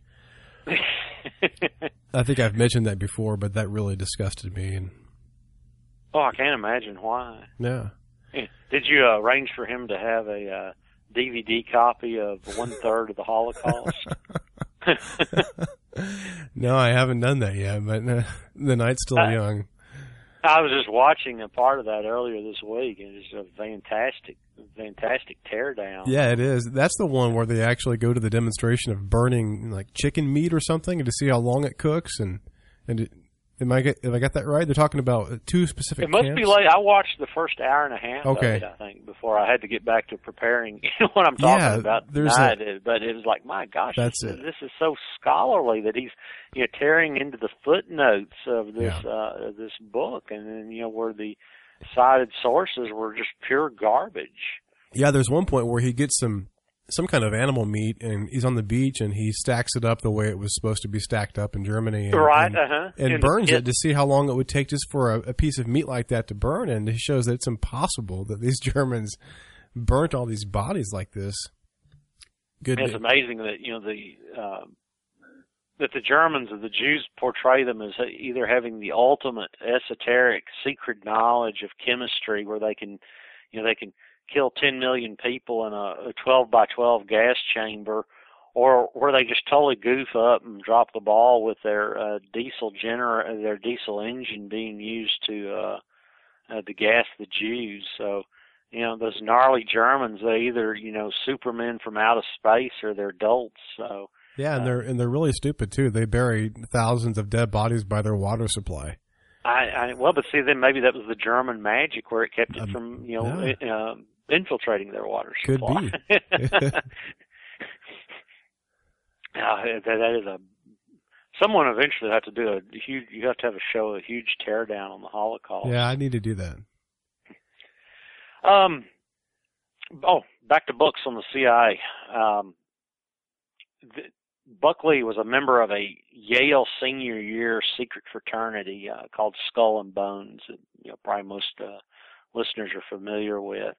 Uh, it's there's been a lot. There are a lot of different uh, secret um, fraternities at American colleges. Most of them are at the Ivy League schools, and some um, there's two other really uh, powerful ones at, at uh, Yale, uh, Scroll and Key and, and Wolf's Head, I believe, and there's another one over at um, uh, not Colgate. Um, I can't think of the school. It's in Central New York. Well, neither here nor there. Anyway, Skull and Bones has by far been the most powerful one, and, and Buckley was a, a member of Skull and Bones and and Skull and Bones members tend to dominate the the early Central Intelligence Agency. So if if people want more uh, information on Skull and Bones, I would highly recommend Antony Sutton's book, America's Secret Establishment: An Introduction to the Order of Skull and Bones. And that book was written with the help um, of a woman. Her name's Charlotte Iserbyt. She's a real guru on the evils of government education but her father and her grandfather were both members of Skull and Bones, and her father gave him her um, her the, his 1983 membership data, which in turn she gave to Antony Sutton so he could write you know that book. Um, you know, just very incredible stuff. If people want kind of like a nice personal informal interview with Charlotte Iserbyt, and she goes into a good bit of detail on information on Skull and Bones. Uh, just do a YouTube search for Charlotte Iserbyt Skull and Bones, The Order at Yale Revealed. And uh, it, it's some really good in-depth stuff there. A lot of it's just more detail or minutia oriented that Antony Sutton doesn't include in its book, but still pretty interesting. Um, I'd already mentioned Russ Baker's Family of Secrets. Uh, that's a book that's about uh, George W. Bush and his father, George H. W. Bush, and the father's connection to the Central Intelligence Agency. And at one time, Bush wa- uh, Bush Senior was the director of the CIA, and goes into the um, George H. W. Bush's bizarre presence in Dallas on the day of uh, JFK's assassination, which it's never really been established why he was there. Presumably, it was just where he was saying, "Hey, I know what's about to happen. I'm a part of the crew that uh, knows things, and I'm a good guy to know. And if uh, we all go, if we go down, we'll go down together. Uh, if we go up, then I'll, you know, hopefully go up as well." Uh, National Geographic, which you know most people don't think of that as a source for great revisionist history, but they uh, have a a video which is also on YouTube called CIA Hidden Operations, which uh, goes into depth about MK Ultra, the LSD experiments, medical experiments, evil Jewish doctors tied to the Central Intelligence Agency. Uh, it's really good and pretty short too. I think it's only about an hour long. Concerning the CIA and drug running, there are two books by um, a professor at the University of Wisconsin Madison, Alfred McCoy, uh, which are considered very central to the, the topic. The Politics of Heroin in Southeast Asia, which is obviously about the CIA and heroin in Southeast Asia, and his second book on the t- subject, The Politics of Heroin, CIA, CIA Complicity in the Global Drug Trade and um, that was written, I believe, originally in the early 1990s, so it would include almost all the Vietnam War era stuff. He, he also wrote a third book about the American intelligence state uh, titled Policing America's Empire, the United States, the Philippines, and the Rise of the Surveillance State. And he, he contends that a, a lot of our intel establishment started with the Philippine insurrection, which came right on the heels of the Spanish American War, which started in 1898, and I believe the Philippine occupation really started in force about 1901. Well, there was a huge, uh, well, you know, we called it an insurrection, where these Filipinos were fighting us to keep us out, to kick us out, and that was where a lot of our um, surveillance techniques first started being tested, and from there it's going like crazy. Uh, for people who don't want to read the book, where their time is precious, there's a great YouTube presentation that he gives where he gives the core of the book um, titled Talk by Alfred McCoy uh, on the surveillance state, Philippine pacification, and the making of the U.S. internal security apparatus. And I highly recommend that uh, that video. Uh, CIA and JFK. Uh, Mark Lane was probably the uh, first of the Kennedy assassination researchers, revisionists, that really put that connection together. And I think his first book was called Plausible Denial. Was the CIA involved in the assassination of Kennedy? And there has been a lot of stuff that has come out since then, but that's still considered one of the grandfather books on the topic. Uh, the Secret Life of Bill Clinton, written by a very respected, well known uh, British journalist Ambrose Evans Pritchard, has a lot of good information about the CIA's operations in Mena, Arkansas. And then along that line, you uh, had a, a, a prior guest, uh, Mr. Cottrell, who had uh, mentioned uh, Compromised Clinton, Bush, and the CIA uh, by Terry Reed, which goes more in depth about the um, what happened in, in Mena, Arkansas. And the uh, pardon me, I've lost my train of thought. Uh, the Mafia, CIA, and George Bush, which is by George, uh, Peter Brewton, and this deals with the CIA and the organized crimes role, organized crime role in the savings and loan crisis in the 80s. Uh, the man, the author of this book has a very outstanding bona fides. He's a, an author. Uh, well, of course, he's an author. The author is a law professor at Texas Tech and is a former reporter for the Houston Chronicle and that was where he started re- researching this is when he was a reporter there and currently i believe he's a, a law professor at texas tech so anyway i mean he understands what the nature of of what good evidence is and he he contends that the cia was up to its eyeballs with the mafia and the role and their part in creating the S&L crisis in the 80s. And of course, there was a lot of speculative investment that went on that drove that as well too. But it wasn't just speculative investment. But if people were to say, okay, hey, I just want to read two books on the CIA, can you give me two books to look at? The first would be uh, Legacy of Ashes, The History of the CIA, which is written by Tim Weiner. As you might guess, he's a Jew, a Jewish reporter for the New York Times. So, you know, he's got a, a good Rolodex of contact, of contacts at the agency. But it is just a general overview of the Central Intelligence Agency's performance, and he concludes it's been a failure. The second one is called In Search of Enemies by John Stockwell and Mr. Stockwell was the CIA intelligence officer who managed their role in the Angola conflict in the mid 1970s. After um, the Angola operation went south, he became, Mr. Stockwell grew disgusted and left the agency. That book is, in my in my thinking, it was almost kind of boring and very dry and cold, but it was a very uh, very factual, in-depth detail uh, look at one CIA operation that failed in depth. And I think you could take our misadventures in Angola and apply that to other areas. I have, uh, I think, a few movies here that are pretty good on the CIA, and then we'll we'll leave that and go into another intel uh, group. But uh, the the Good Shepherd which uh, dealt heavily with Skull and Bones in the CIA. Robert De Niro was in that film. I think Matt Damon as well. Uh, very candid on a lot of its view of the Skull and Bones. A pretty good movie. The Lives of Others, which this was a 2006 German language film about the East German Stasi organization, uh, starting in 84 and concluding in 91. Now, you might think, oh, that's the Stasi, not the CIA. I think it gives though a good insight into tyrannical intelligence agencies and and as dark as the subject matter in the movie is, it really ends on a very good note, um, which was quite unexpected. A, a miniseries called The Company, which came out in 2007 um, from TNT. A very good, minorly fictionalized account of, of a lot of what went on there at the um, at, in the CIA's real history. Zero Dark Thirty. That was a, a movie that was released, I think, in 2012, directed by Kathryn Bigelow. She uh, also directed The Hurt Locker, which was about uh, explosive ordnance removal in Iraq. But in Zero Dark Thirty, it's about the hunt for um, Osama bin Laden and SEAL Team Six's mission to kill him. But it's more of a movie about the CIA than it is about SEAL Team Six. A Body of Lies, uh, a 2008 film by Ridley Scott, uh, Syri- uh, Syriana, which starred George Clooney, and that movie was based on a book about the CIA by a former um, CIA intelligence officer, Robert Baer. His book was called See No Evil.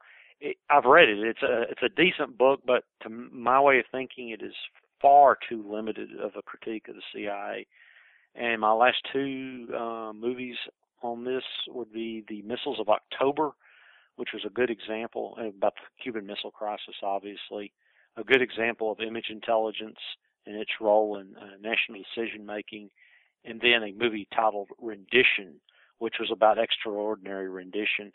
I didn't really like the movie. It was well put together. I thought it had good production values. I just didn't really like the story. Plus, there's a, a huge miscegenation story, you know, part where the um, the right. Arab who is. Yeah, I saw that. Uh, yeah, it, I just couldn't go it. But if people want an idea of what uh, kind of a fictionalized idea of what extraordinary rendition is about, they could watch the yeah. movie. So, coming up for air. Yeah, take a drink. Yeah, who was the girl that played the the white wife of that Arab? That was. uh I think there's Reese Witherspoon. Reese Witherspoon, yeah. Um, there's probably someone on the chat room who can answer that very quickly for you if you want to know. But I do think it was Reese. Uh, yeah, yeah, yeah, you are right. It, it, was her. I just I saw that a couple months ago and thought it just gives you a, a good picture of what what we do with renditions. Oh, did you see um, the Green Zone? I don't think so. That was where Matt Damon was a no, yeah, chief warrant officer. Well, I I was reviewing it to see if I wanted to watch it on Amazon Prime, but I just didn't. I didn't like it. If, if unless it's overtly anti-U.S. Army or U.S. Marines or whatever, I typically don't watch it. If it's uh, but I, perhaps I read it wrong. I, I think it really wasn't anti-army as much as it was anti-officer corps. Okay. It uh, also had some. I thought showed the media compromise. Yeah, maybe I'm bad. confused on some, but I'll have to put that in the queue if you recommend it. I, I liked it. I, I Yeah. did. Um, they had you know kind of some runaway action scenes towards Yeah. the end, but there was a, a lot of treachery. I thought that was uh, well well put uh, together in it.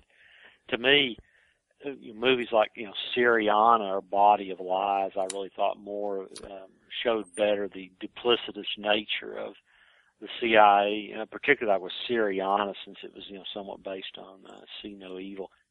You were the one that recommended to me Shooter, and I loved that movie. Oh, wasn't Shooter awesome? That was great. uh, Bobby Lee Swagger. Uh, I think she Right. has watched Shooter 25 times. she tells me she she tells me it's like Braveheart, and that the more you watch it, the better it gets. And I I thought she was overstating the case because I I, I liked it. I'll definitely watch it again, but maybe I need to take her up on that and watch it a second time. I absolutely loved it. She's like a, a walking encyclopedia on, uh, on on Shooter. She can tell you every detail of it. But I mean, it was a freaking awesome movie. I mean, you know, very good anti-government themes. I loved how they showed that suicide device. Yeah. You know, uh, you know, I don't doubt that something like that exists. Oh yeah, that was a that was a radical scene. And the her name even Bobby Lee Swagger is a play off the main character Bobby Swagger. Uh-huh, right, yeah, Bob Lee Swagger. I loved in the beginning of where uh, um, that black fellow is recounting how, you know, and then the CIA uh, CIA officer vanished without a trace. Yep. Well, I guess Bob Lee Swagger didn't think he was uh, um, um, unimpeachable or something like that. It was Yeah, funny it, it was good. It, I I love how they showed the the merge of big business and big government. hmm Yeah, that was well done, and I, I, I think a lot of um, at least writers have become a lot more sophisticated on that front. That when you had organizations like the the Birch Society and and writers like Carroll Quigley with um, Tragedy and Hope that kind of pushed started pushing this idea in the 50s and early 60s that hey, you know, big business and or slash capitalism, they're actually linked at the hip with the government, and they love socialism. And the people think, well, that doesn't make any sense. You know, ca- socialism and capitalism are polar opposites, but they really aren't. That's right. They're not. And uh, I think there's more and more people now who kind of understand that, and particularly we live in this age of, of global corporatism, which is utterly poisonous, and how it works to drive socialism, and socialism works to drive um, global corporatism. It's a real poisonous arrangement. Indeed. Well, shall we get uh, to the Defense Intelligence Agency, or is there Yeah. um, uh, any questions from the chat room Let first? me review. There's a, a few that came up, but I, I don't want to sidetrack us. We may have moved past that point. Let's see. Yeah, let's let's just press on.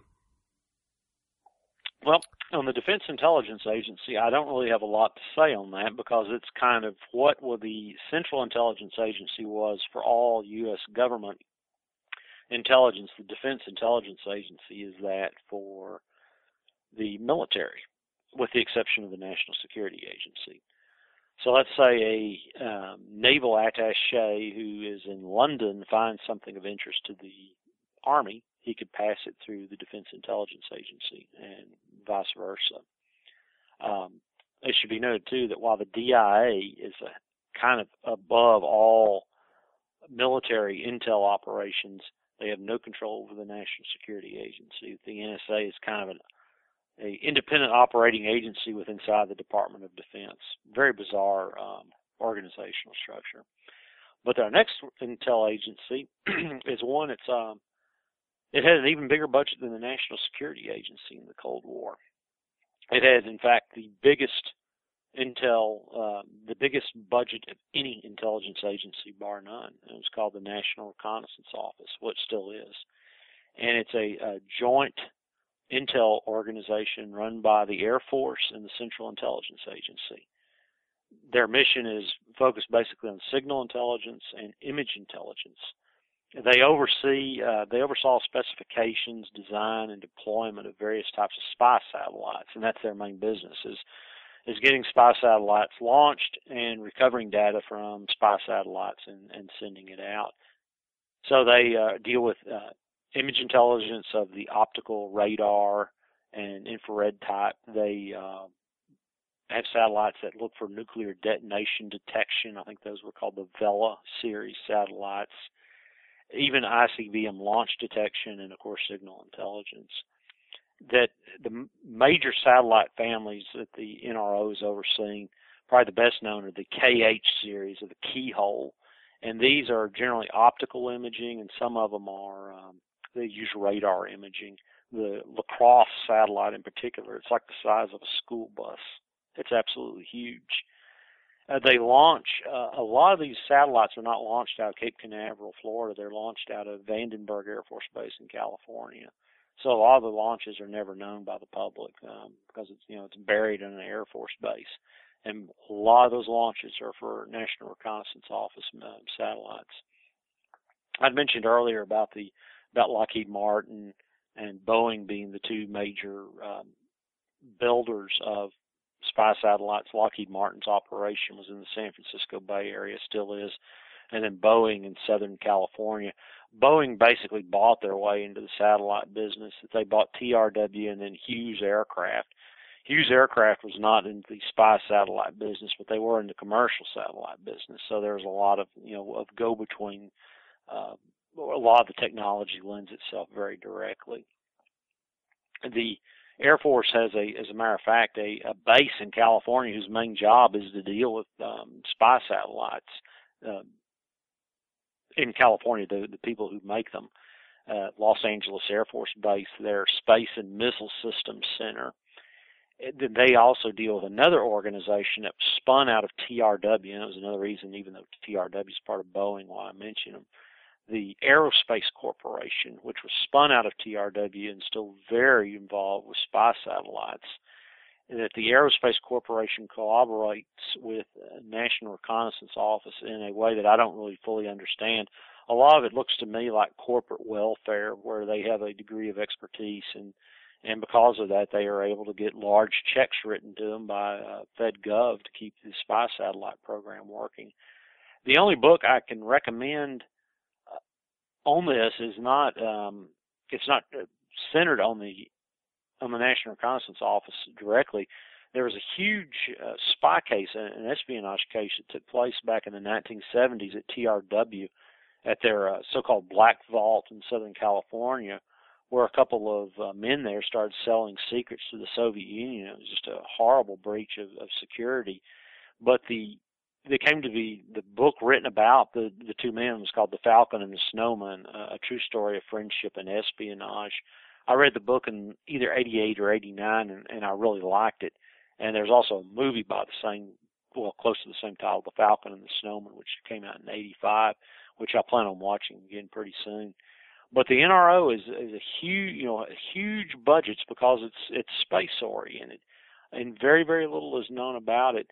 But most of the signal intelligence data that they would gather, say for the National Security Agency, gets passed off to the NSA, and the NSA does the actual analysis on it. So the NRO is kind of a facilitator of treachery, and they are not the ones responsible for the treachery itself from the information. Uh, another intel group that's not well known, it's in the State Department called the Bureau of Intelligence and Research and this is the State Department's intel group. Embassies, of, of course, are hotbeds of intelligence. You have the military attaches working there. The CIA has a large presence at, at embassies, and some even have NSA um, signal intelligence work going on there. But if America were operating as a, under constitutional restraints, the Bureau of Intelligence and Research would probably be one of only two intel groups that we would have. The Bureau of Intelligence and Research focuses primarily on intel involving the host country's political leaders, government, their economy, um, just kind of basic uh, understanding of, of, a, of a foreign country so that diplomatic ties can be maintained. now, on um, I had mentioned earlier about counterintelligence and the FBI being involved in this. Robert Baer in his book See No Evil, he he believes that the CIA is trying to, the, excuse me, the FBI is trying to take over the CIA's job because they keep opening up more and more uh, foreign offices abroad. Which, granted, I mean, why is the FBI doing that? Well, they try to justify it based on organized crime.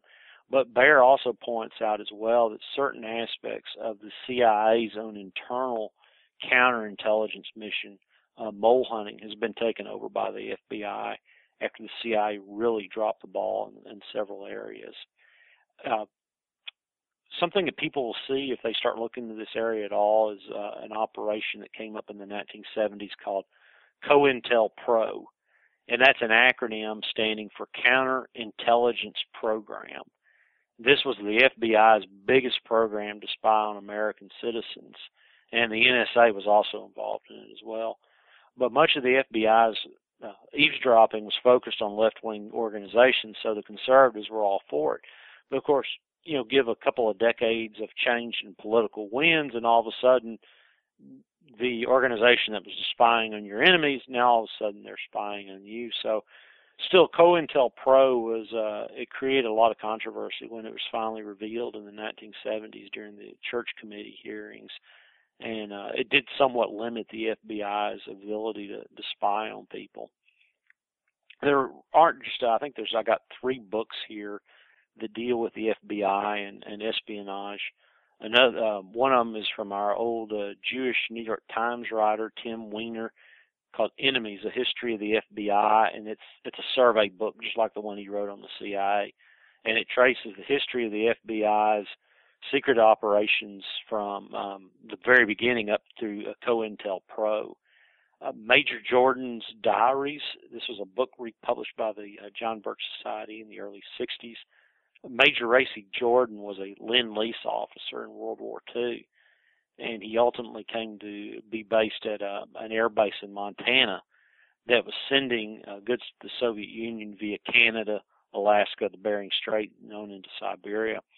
Well, anyway, he just uncovered a massive amount of um, Soviet espionage, as well as us sending actual um, atomic bomb secrets via Lend Lease. It's it's the treachery. Is, it's hard to believe it's so in depth, but it was there. Then a, a more recent book called uh, Dark Sun: The Making of the Hydrogen Bomb by Richard Rhodes. He actually includes a very good review of from Major Jordan's diaries about the uh, subject of the espionage that went on under Lend Lease. He basically says that everything Jordan wrote has, has since been validated, and uh, Mr. Rhodes goes on to talk about just not only just the Soviet espionage, but how America's intel establishment was basically at the mercy of, of uh, Franklin Roosevelt, as well as the the fact that, with one exception, almost all the of the nuclear bomb uh, espionage agents in the United States were Jewish. And this guy, he's not some sort of you know foaming at the mouth left wing. I mean, he's a, a liberal, but he did at least point out the Jews that were you know, that was Jews involved in this treachery. The only book, uh, only movie that I am aware of dealing with the FBI's counterintelligence work is one that came out in 2007 called Breach, and this was about a um, actually, it was an FBI agent who worked in counterintelligence, and his name was Robert Hanssen. He'd been passing secrets to the Soviet Union for many a year, and then I believe after the Soviet Union dissolved, he continued to pass information to to Russia, I believe. But that was a pretty decent flick as well too. Um, the last group of intelligence agencies I have here there in the U.S. are, are from the um, U.S. group itself, and the the first one is the Office of Naval Intelligence, which is actually the oldest intelligence organization in America. Period. That was started in, in 1882. That it was involved originally, like you know, how deep is the harbor at at, um, at Shanghai? How deep is the harbor in London? What is uh, the speed of French torpedoes? It was very much focused on just on on true uh, naval intelligence. They do have a, an electronic intelligence aspect of their mission, you remember back in 2001, early 2001, there was an American plane, a, an EP-3 Orion, which was forced down by the Chinese Air Force on Hainan Island uh, because it was flying just barely outside the 12 mile limit and it was spying on uh, Chinese radars and they didn't really take too kindly to it and I really don't blame them uh, for it either. Uh, other than the Navy, there's the Air Force Intel Group, which I've mentioned already, the Air Force Intelligence, Surveillance, and Reconnaissance Agency, and the Army's is the Army Intelligence and Security Command. Uh, like the Navy, both of these intel units have been heavily involved with the National Security Agency in collection of signals intelligence. With the Navy, um, pardon me, I lost my thought here for just a moment. That actually does not matter. That plane that was forced down in China was it was it was it shot down or were they just landed? They it bumped. It got bumped by a fighter. Okay. And uh, the fighter was so heavily damaged that the pilot had to eject, and the um, Chinese fighter crashed in the Pacific or the South China Sea. The um, EP-3 Orion, or actually it's called Aries um, to designate its electronic intelligence role, landed on Hainan Island relatively intact. The aircrew, I think, was held captive for a couple, three days. Nothing happened to them. They were returned very quickly. Uh, Chinese uh, took considerably longer returning the airplane, which uh, I'm sure they went over the avionics with a, a fine tooth comb as much you know you to be expected. I know a lot of conservatives were just howling outrage. Oh, you know, they were flying outside the you know the territorial limit. Well, you know, China's a big country, and if you're flying 12 and a half miles outside of their territorial limit and you know spying on their radars, they wouldn't like it very much. The U.S. wouldn't like it too much either. And and part of it was just I think sloppy fi- uh, flying that got out of control. But uh, no, I, I don't unless you really are wanting to play active war games, you should not do that and hide behind the Jew lawyer argument. We were a half mile beyond the 12 mile limit. Well, you know, it's, talk is cheap. It's not going to last.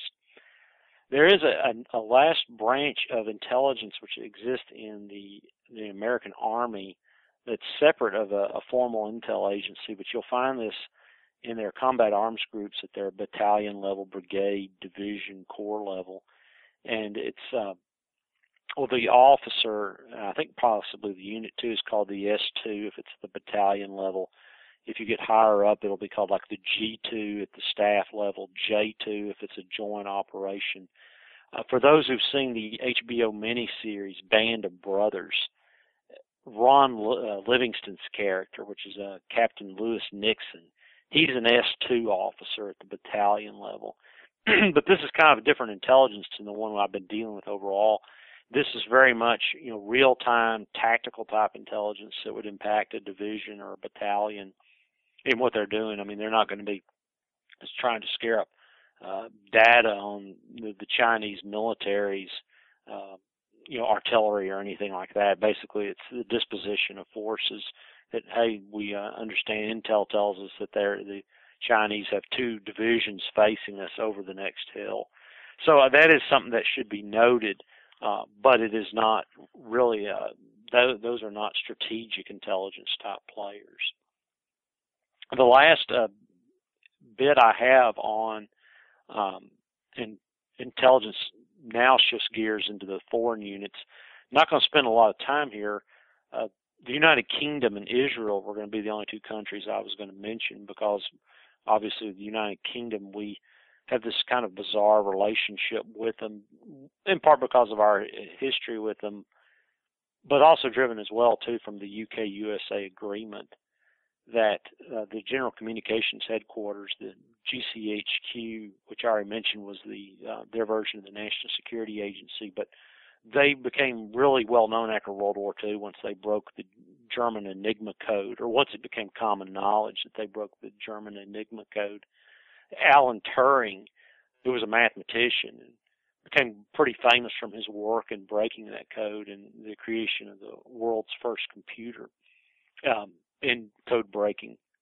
There's a very good uh, chapter in James Bamford's book, The Puzzle Palace, which is about the uh, Great Britain's version of the NSA. Their headquarters building too is very very bizarre. It's it's shaped like an iris, and I'm not sure if there's some sort of occultic significance here, just like you know the Americans' Pentagon, which Lew Rockwell likes to call the pentagram, um, because it's obviously shaped like a, a five-pointed um, object, the, a pentagram. It's it, it's a, it's an odd-shaped entity. The UK's version of the Central Intelligence Agency is called the SIS, or the Secret Intelligence Service, uh, for the long version of it. And some will call it MI6. Um, that's not its formal name, but some will refer to it as MI6. The organization is headquartered in a kind of a bizarre-looking building as well, too. Well, it's not kind of bizarre-looking; it is. It's a ziggurat on the Thames River, and it's been featured prominently, at least in one James Bond movie, and I think two. Um, the FBI's the UK's version of the FBI is called the Security Service, and it's referred to as also as well as MI5. Now, I have a separate section on special operations units, and I'm not even sure if we can get to that tonight, but I did want to, while I was in talking about foreign units, just mention as well that the the British and their their special operations units the British Army's Special Air Service and the Royal Navy Special Boat Service. These are like the granddaddy of all special forces units. That America's Delta Force is heavily, heavily based off of uh, the British Army Special Air Service. Um, also there's an aspect of the Special Air Service that's similar to the Green Berets too, but the SAS has a has a counter-terrorist squadron, and then the, there are other squadrons which are uh, adept in another a number of other aspects of unconventional warfare. But the SAS, their unconven- their um, pardon me, their counter-terrorist work, there was a they conducted a raid on the Iranian embassy in London in 1980. So while U.S. people were being held hostage in the Iranian embassy in Iran or the American embassy in Iran in 1980, in London the Iranian embassy staff were being held captive. I don't remember who the hostages were. But at any rate, the, the Special Air Service went in and broke the siege, and I believe killed the men who were were holding them uh, captive. And there was a movie inspired by that event, uh, released here in America in 1983, called The Final Option. I watched that movie probably in 1984, and I, I recall at the time I did not like it, but I was probably 15 years old when I saw that, so my opinion is not to be fully trusted. Then the Royal Navy Special Boat Service, just really, real badasses. Um, well, they're masochists too because they put up with a, a lot of of serious unpleasantness in becoming uh, Special Boat Service commandos. The SEALs once again have drawn um, from the SBS, much like a Delta Force is drawn from the SAS the other foreign uh, foreign unit, uh, Israel, I don't have anything on their special forces. They have several special forces units, and they seem kind of duplicative. And I don't know. I just didn't really think they were worth commenting on. The real dish with Israel is Mossad, their version of the CIA, and it's probably I hate to say, but probably the best run intelligence agency in the world. Um, very ruthless, but very efficient as well the and you can't discuss the Mossad without mentioning the Sayanim, and Sayanim is spelled S-A-Y-A-N-I-M, and that's their global network of Jewish volunteers. So let's say a Mossad operative in Spain gets shot. Well, instead of going to a, to a hospital, maybe having his cover blown, he just goes to a Jewish doctor who is a who's a Sayanim network contact and has his uh, wound taken care of that way. And they're signing them in multiple, multiple fields. Uh, there's an ar- article which appeared in Occidental Observer back in 2010. Um, they're March 26 to be specific, by the author. Um, his name is Martin Webster.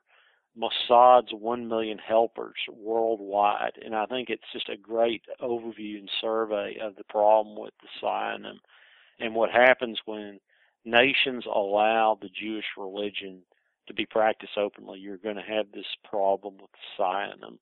Because it allows them to network.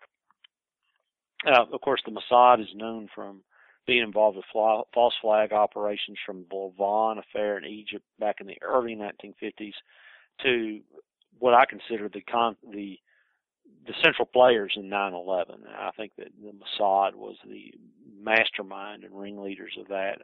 While it couldn't have been done without uh, a certain amount of American personnel, probably Dick Cheney, one of them, and of course the owner of the World Trade Center, uh, Larry Silverstein, who was probably uh, a Sayanim uh, volunteer. Of course, he made a good bit of money from the uh, insurance on the World Trade Center. But where the Mossad is very much, they think uh, strategically and long term. And 9/11 got the United States to take care of the Iraqi threat. Will we take care of their uh, Syrian threat? That remains to be seen. Egypt at this point isn't a threat to them due to the internal turmoil that's gone on there. Um, the Israeli airline El Al also works uh, hand in hand with the Mossad when oh, I'm trying to think what his name was Adolf Eichmann when he was kidnapped in Buenos Aires he wasn't flown um, to Israel on a, an American Airlines plane or, or Delta Airlines. He was flown on an El Al flight uh, originating from Buenos Aires. I, I think one of the best examples of Mossad's ruthlessness on a personal or individual level involved what happened to a, um, a former Sephardic Jew from French Morocco named uh, Mordecai Vanunu. He was the son of an Orthodox rabbi, but he later converted to Christianity Vanunu worked as a technician at Israel's nuclear reactor in uh, the Negev Desert in a region called Dimona. And this is where the Jewish state produces plutonium for its nuclear weapons. Uh, Vanunu came to disagree with the program, and he basically told everything he knew to the press in Australia and I believe in the United Kingdom as well. so all this was out in the open. A lot of it had already been known. It just hadn't been formalized. So what the Mossad did was they lured Vanunu away from London to Rome, and it was at this point that they kidnapped him, put him on an El Al flight back to Israel, and he was imprisoned for a number of years in Israel, where he says his treatment was harsh due to the fact that it was known he had abandoned Judaism and converted to Christianity.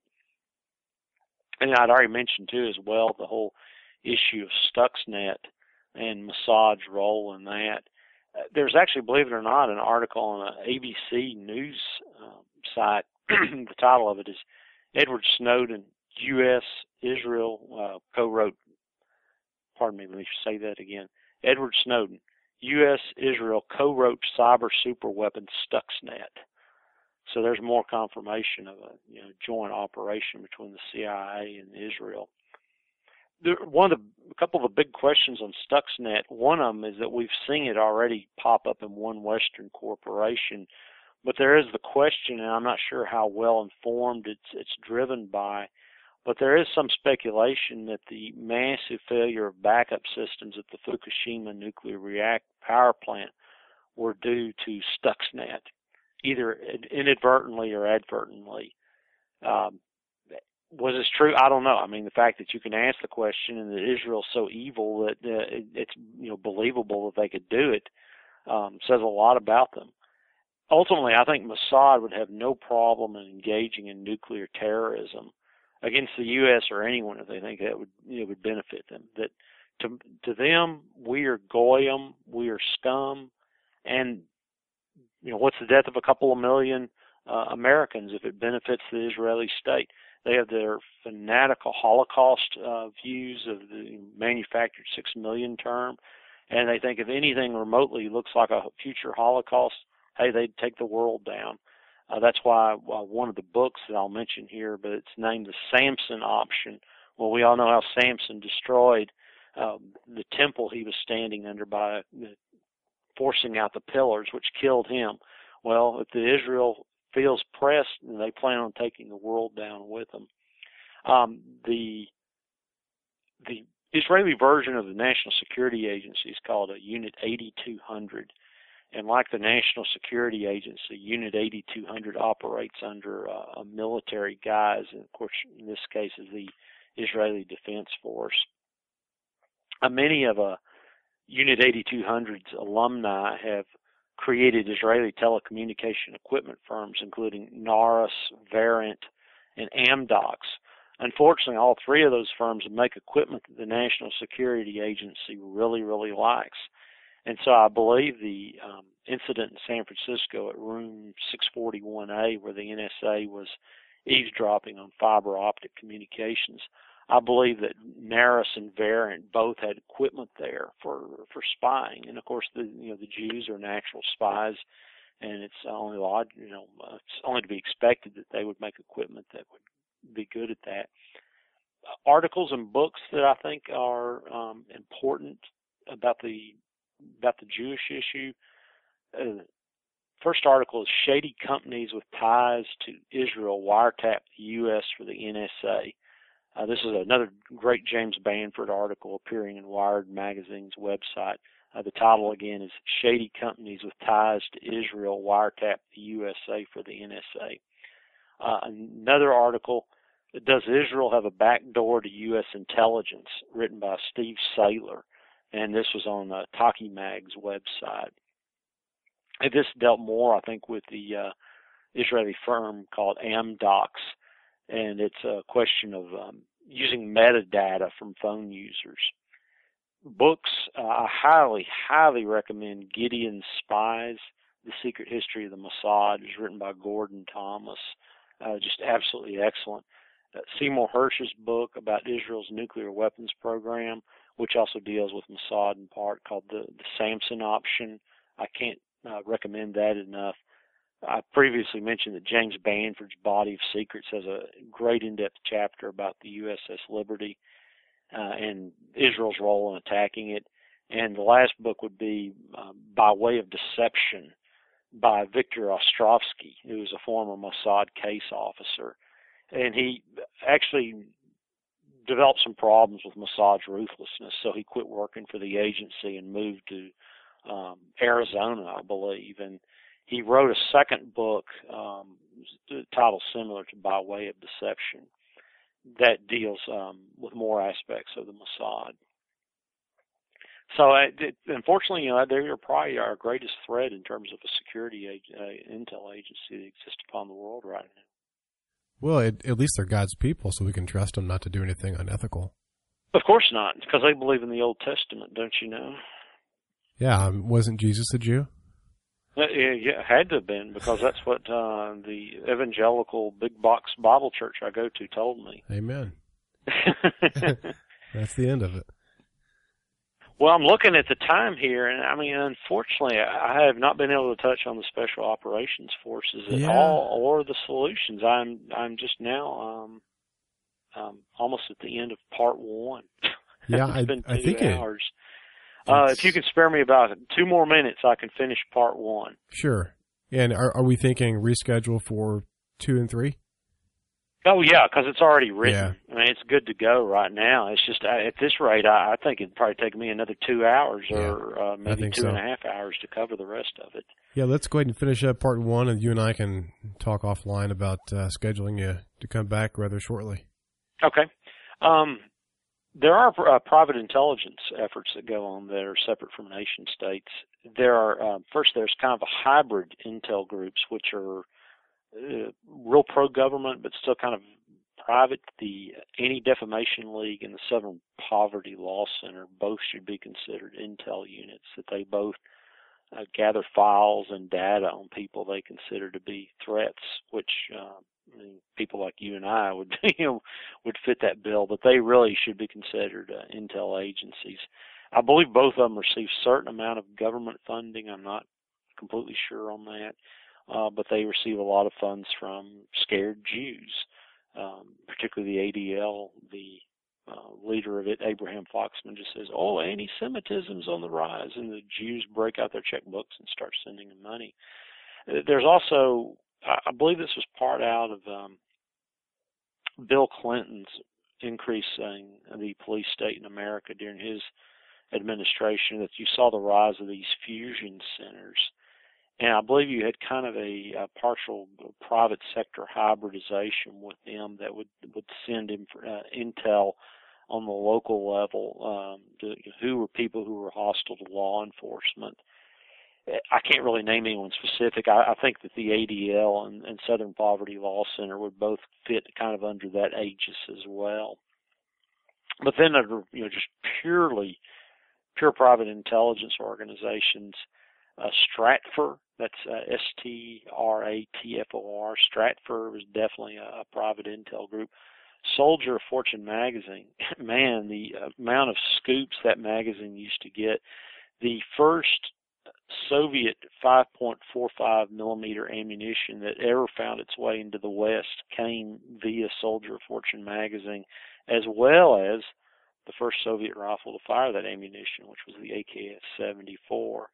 Um, I mean, this was such a huge coup. It didn't come uh, from U- the UK's SIS or America's CIA. You know, no, it was a magazine. But due to the uh, number of of mercs or mercenaries and former Vietnam veterans and combat journalists that were uh, connected to Soldier of Fortune. They had an amazing network. And uh, at one time in the Cold War, the CIA's main headquarters in Langley, Virginia, had a subscription, had at least three subscriptions for their libraries uh, to Soldier Fortune magazine. Uh, the John Birch Society, back when it was a more formidable organization, would have been considered a a private intel group. They produced a four volume set called Biogra- the Biographical Dictionary, of The American Left, which was just a phenomenal resource. Uh, unfortunately, it's very old at this point, and almost everyone on it is dead. But it was kind of the you know the right wing conservative libertarian version of what the ADL and the Southern Poverty Law Center does, where it was a listing of all these different people on the American left, and it was like an encyclopedia entry on them. Uh, operating out of the United Kingdom was Christopher Story's old Soviet analyst newsletter, and that was back when uh, Mr. Story is unfortunately deceased. But he uh, he had acquired a, a number of contacts at European intelligence agencies and was doing very original analysis, I thought, on the Soviet issue the the Roman Catholic Church too is is an intelligence agency uh, as well, and it's not really talked about much, but where there was information, say in, during the Cold War, that in Poland that was passed out um, to the West via the Catholic Church, and that's uh, I generally don't like large structured churches like that. But this was one good thing that came out of it, and I think that in creating a, a confederation of churches, that this should be something that should be aspired for is, is uh, not just ecclesiastical intelligence, but sometimes it might be the only way to get good intel out of an area is via a church. Plus, you've seen individual writers and academics and journalists who have uh, who've done just really stunning uh, in, intelligence work themselves. I'm thinking here of a, a man named Edward Lucas who spent four years in the Moscow bureau of The Economist he wrote a book which uh, serves as an example, I think, of you know excellent intel gathering by a journalist. His book was called "Deception: The Untold Story of East-West Espionage Today." He's a bit of a neocon, but even still, reading his book in light of that, I mean, this was a you know a very in-depth piece of, of intel analysis on um, modern Russia that you're not going to see coming out of the likes of the CIA or or the SIS. So when people think of like, oh well, the the only intel agencies or government in nature. Like, no, the private sector can produce this kind of information, although frequently it's lacking in the vision to do so. But it, it has existed in the past and still even to this day exists in some form or fashion. Oh, there was another magazine I forgot to mention, Aviation Week and Space Technology, and a uh, UK publisher called Janes. That Janes produces these uh, massive, in-depth um, books on military hardware worldwide. And I don't know who they have for sources, but uh, they've had quite a few scoops themselves. They are a private outfit, and almost uh, I can guarantee you, almost any war college uh, worth its weight or or intelligence agency is going to have a full subscription to all of Jane's publications. But I think that wraps up the uh, private intel efforts in part one, the uh, the intelligence community once again, I apologize for I was hoping to cover all this, but uh, You do not know how many pages I left out of what I, I mentioned tonight. I probably got 10 single space pages I did not include in this. This was kind of the bare bones treatment. Uh, yeah, I can believe it. This is, it's a ton of information.